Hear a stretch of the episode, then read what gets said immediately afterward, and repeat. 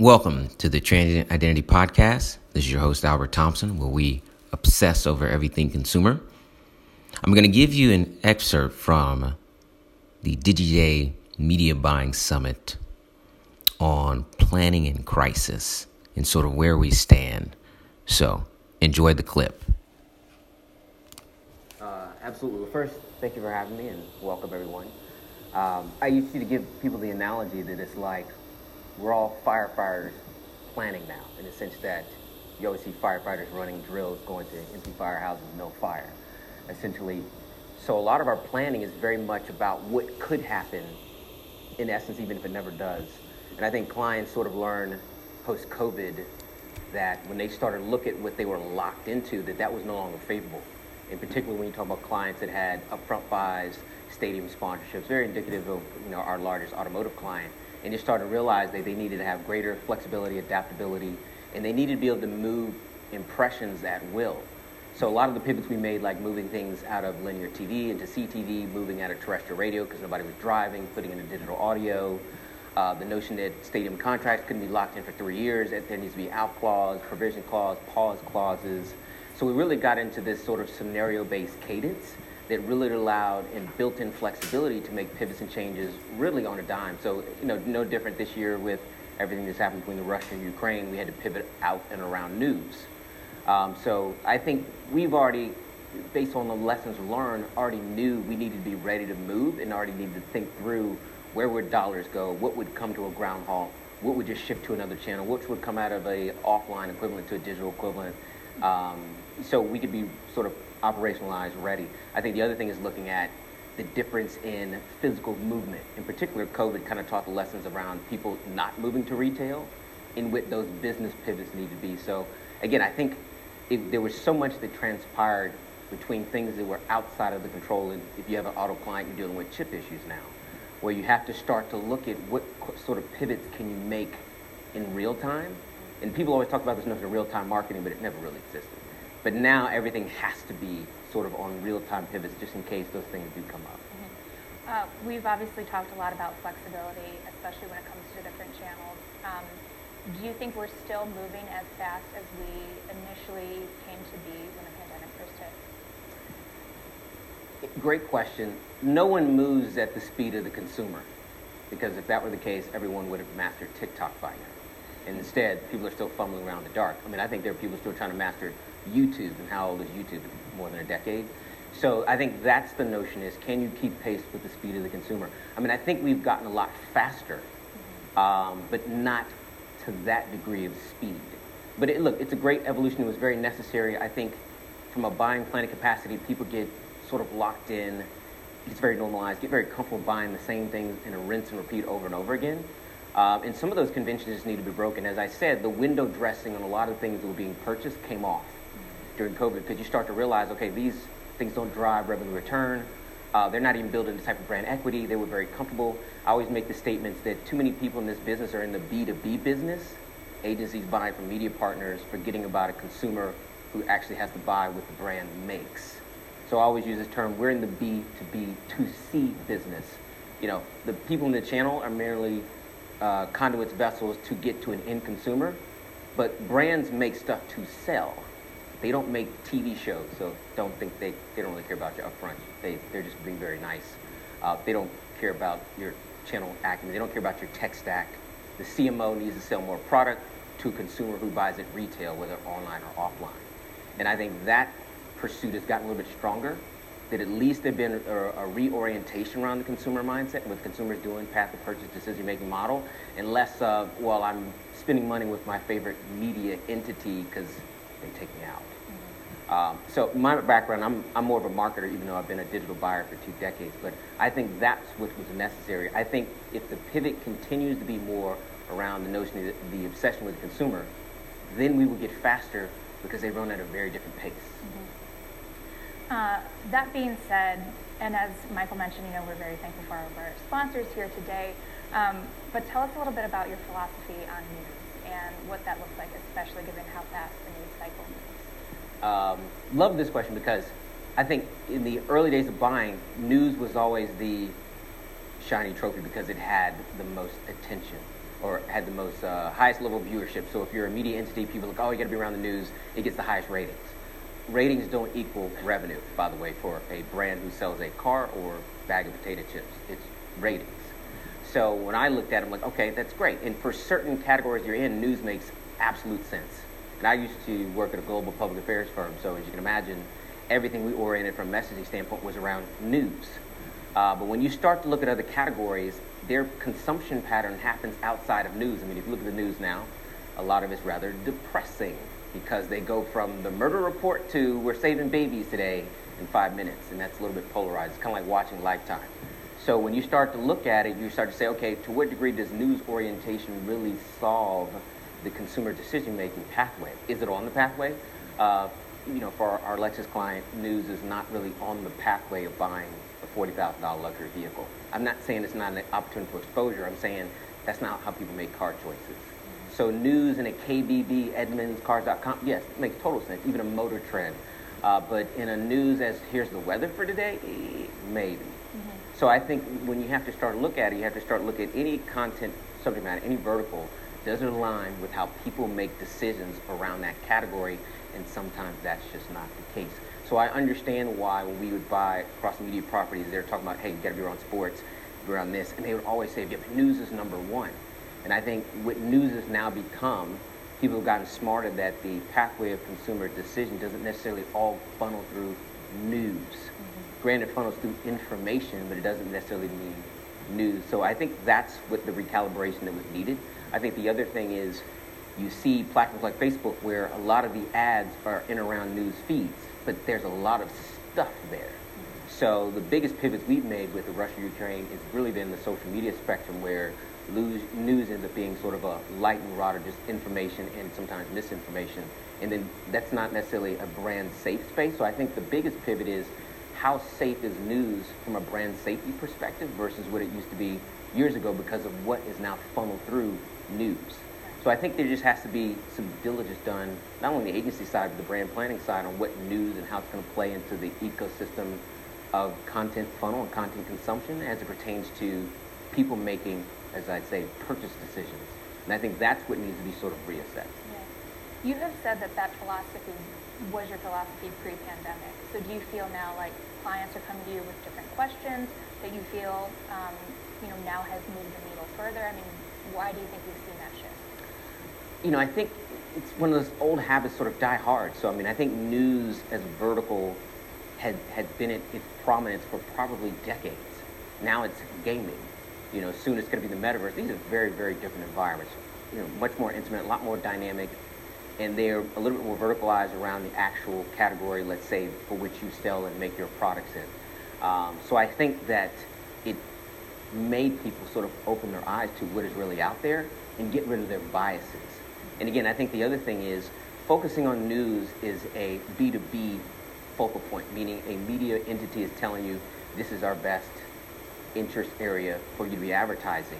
Moving into other verticals is now consumer first. Well, but the consumer lives over here when they actually make choices. Um, so I think the, the notion of the attention stack, when it sort of came to foray, and I think the, the IAB first put out a report on it, started to look at what is garnering our attention. Well, most of that is social media in nature. So TikTok, Snap, YouTube, Facebook, Instagram Reels, uh, gaming is another one. And then they looked at depth of attention, meaning time spent. And what you find is time spent and level of affinity and intimacy. And I use a lot of this word intimacy because we do a lot of multicultural. You start to look at, well, how, how intimate are we individually with our news, unless it's on a very local level, uh, versus where we are in some of the other channels that we could essentially play in. So I think once the attention stack started to steal emphasis. Then brands realized that they needed to put product and advertising around channels and verticals where there was proper attention and time in against the category for which they were advertising on. And again, that was very much a reset. But look, I would work alongside people who had more TV buying backgrounds, and they would always emphasize news. And I'm, I, I wasn't of the same school of thought because I'm more about what does the consumer pathway look like? Does it all funnel through news regardless of the category? Not really. I understand why the business they were in and why they were selling it to us. I just didn't understand why we were making uh, consumption decisions related to how we were going to move more product out of retail based upon news being the North Star. I think the North Star is what the consumer is telling you. because they're the only ones guaranteed to win. We, we could all lose here. Mm-hmm. But the consumer who gets to make the choice and define the rules of engagement is the one who's guaranteed to win because they're setting the rules of engagement. Mm-hmm. And I think news doesn't really set the rules of engagement. They help shape shift how we see the world around us, whether we feel the environment is safe or dangerous.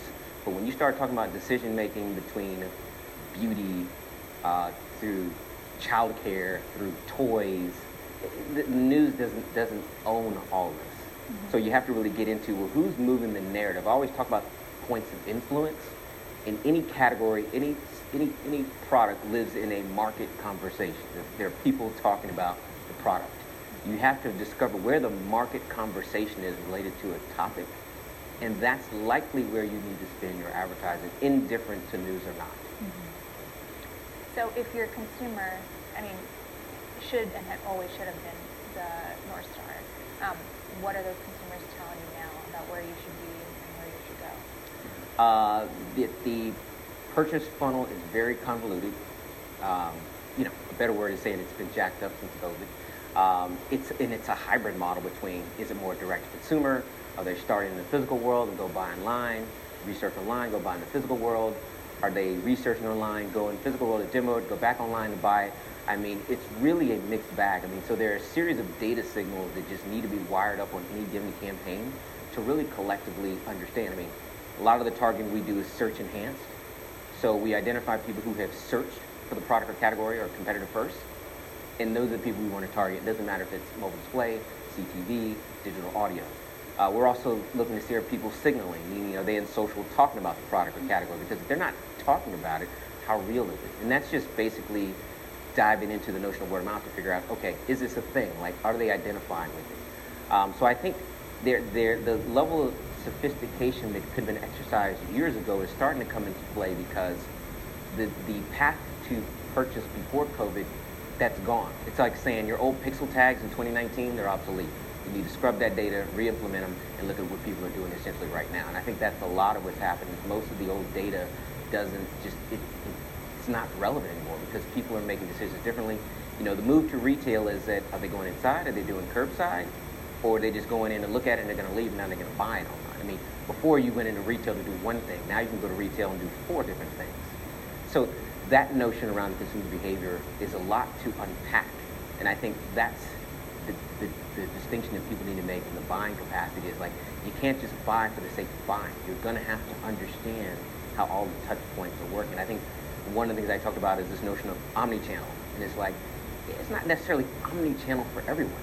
It's what channels matter based upon what you're selling and how each of the channels moves someone to a point of consideration for what you're selling or not. So it may be one channel for you, it may be eight channels for you. And I think so that's the scenario planning now needs to come into media buying is understanding the channel's roles and responsibilities, what they can accomplish and what they absolutely will never accomplish. We had talked before a lot about, you know, quote unquote defined pivots. Mm-hmm. You talked to your clients about. Um, how does that fit into that perspective too? Um, and, and what have those defined pivots looked like? Uh, I think that uh, you know there's there's some hardwired pivots that will probably never change. Meaning the greater emphasis on CTV versus linear because the level of measurability, trackability, and the hyper level that's targeting. Meaning you go to a linear partner, they want to sell you sports and news. You go to CTV, you can buy the consumer. Mm-hmm. And I don't know a CMO who doesn't want to buy the consumer. They don't really want to buy your news, they want to buy the consumer. I just want to reemphasize that. So I think those pivots, the notion that terrestrial radio has a role, but we had clients say, well, why would we target around some of the stuff if our consumers not driving as much as they used to, meaning there's no drive time wearing, so we should go to digital audio because people stream all day, whether they're in the car or at home. So those pivots, I think, have uh, definitely happened. I think when I start to look at social being the foundation now, particularly if you're targeting millennial Gen Z, social used to be a nice to have. You do some things sort of stunty. Now it's literally the foundation if you're speaking to someone who's a millennial Gen Z, period. If you're spending money over the top, you're missing the mark and there's media waste. Uh, I think the notion of influencer marketing isn't so, isn't a fringe tactic. Oh, we're gonna, we're gonna hire these creators over here. It's a separate agency. Uh, it has separate initiatives influencer marketing talent management. And if you look, if you're using a major celebrity, you put them at the core of your marketing initiative. They're not on the fringes. Nobody puts Britney Spears on the fringes. everything hinged around Britney Spears and she was representing the brand. Same thing with Michael Jackson. They're going to do the same thing with influencers. Got to sit in the core. We need to tie them to everything we're doing, brand entertainment, events, appearances, etc. I mean, that's what you do when you go get talent who can move the business. So I think you're going to just see that there's some of a reset in which all these isolated notions now become the part of the core of the core from a marketing standpoint because historically speaking, those things were always at the core. Maybe not in a digital context, but in a business context, they were always at the core. So those those are the things that I see submitted that are going to last. I think all the other pivots really around planning and getting scenarios, really getting back to that notion of adaptability. That if something happens, we can move money out of news because of what's going on and what's tracking in terms of content and move it over here, and we can do it at speed. Mm-hmm. So I think people are ready. And look, we've had clients say, we need to see a plan B and C. We're going to green light plan A, but if something goes sideways, we need to have B and C already ready. And my boss needs to know what we're already going to do so that I'm not freaking out with anxiety when something does happen, trying to say, okay, I got to talk to the agency or the media buyer and figure it out. Like, no, here, here it is. We already gave it to you. So I think that's the, the, the, the other thing, the other sort of pathway around what's going to change.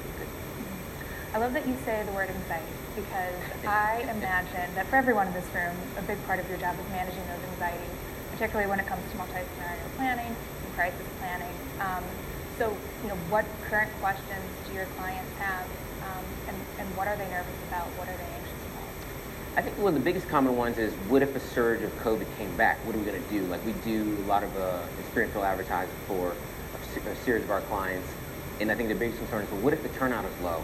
Because there was a surge in that particular DMA right before it happened. So what we've done is added live streaming to a component. Uh, we're actually going to support um, with Lexus uh, Gay Polo League in South Florida uh, in this weekend. And that was the first question, question that came up. I said, well, what we're going to do is we'll go get a Twitch, a queer Twitch streamer. They'll come to Gay Polo, and we'll actually have a live component of it, and they'll cover Gay Polo, and then we'll actually look at possibly live streaming the entire event. That way, if the attendance is, you know, only 25% of what it was pre-COVID, we've got exponential reach through live. And then the anxiety goes away. They're like, well, we're, you know, live, we can reach an exponential 300,000 and 300,000 people could never attend. I think the most they've ever had attended maybe is 5,000.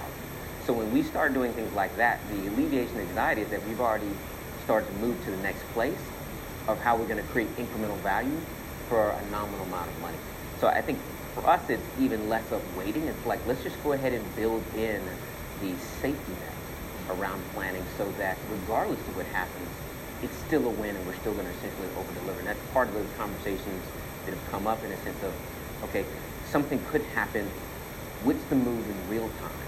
And what we already do is plan it out. And what we just ask them is, look, we want to just go ahead and fund this and get this done because this is what we should be doing anyways. This is the next evolution. And they're like, well, yes, let's absolutely do that. We did a program uh, tying one of our With You partners around South by Southwest. And the conversation was, well, we don't know if we want to activate because we don't know what the attendance is going to look like. We're like, well, we'll just have our partner capture content from all the footage and we'll create a custom video and then we'll use that as an asset and then that way you didn't miss a year of it, but you've now covered it as a partnership around the story. And then we just built it into a, a, a CTV buy as an extension of that, and then boom, we were done. So that's sort of where we're at. We're already anticipating something could go sideways, mm-hmm. and then adding in those additional elements to the overall program.